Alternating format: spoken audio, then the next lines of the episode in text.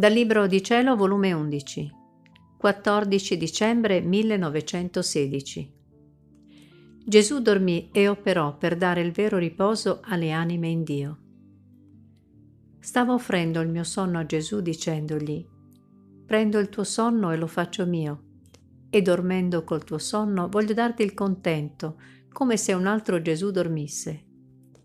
E senza farmi finire ciò che volevo dirgli mi ha detto, Ah sì, figlia mia, dormi col mio sonno, affinché guardandoti possa specchiarmi in te e rimenandomi possa trovare in te tutto me stesso.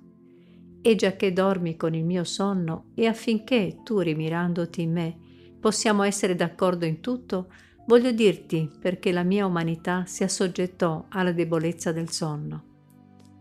Figlia mia, la creatura fu fatta da me e come cosa mia la volevo tenere sul mio seno, nelle mie braccia, in continuo riposo. Quindi l'anima doveva riposarsi nella mia volontà e santità, nel mio amore, nella mia bellezza, potenza, sapienza, tutti questi atti che costituiscono il vero riposo. Ma che dolore!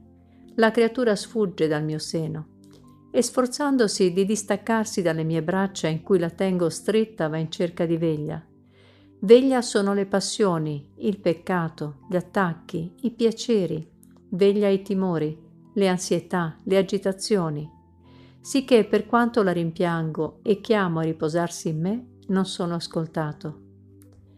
Questa era un'offesa grande, un affronto al mio amore, di cui la creatura non ne fa nessun conto e che non si prende nessun pensiero di riparare. Ecco perciò io volli dormire, per dare soddisfazione al Padre del riposo che non prendono le anime in Lui, contraccampiandolo per tutti.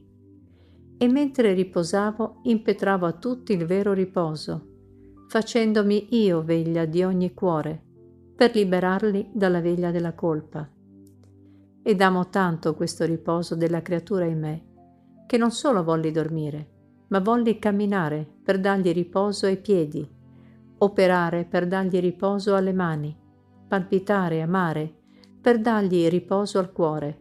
Insomma, volli fare tutto per fare che l'anima facesse tutto in me e prendesse riposo, ed io facessi tutto per lei, perché la tenessi al sicuro in me.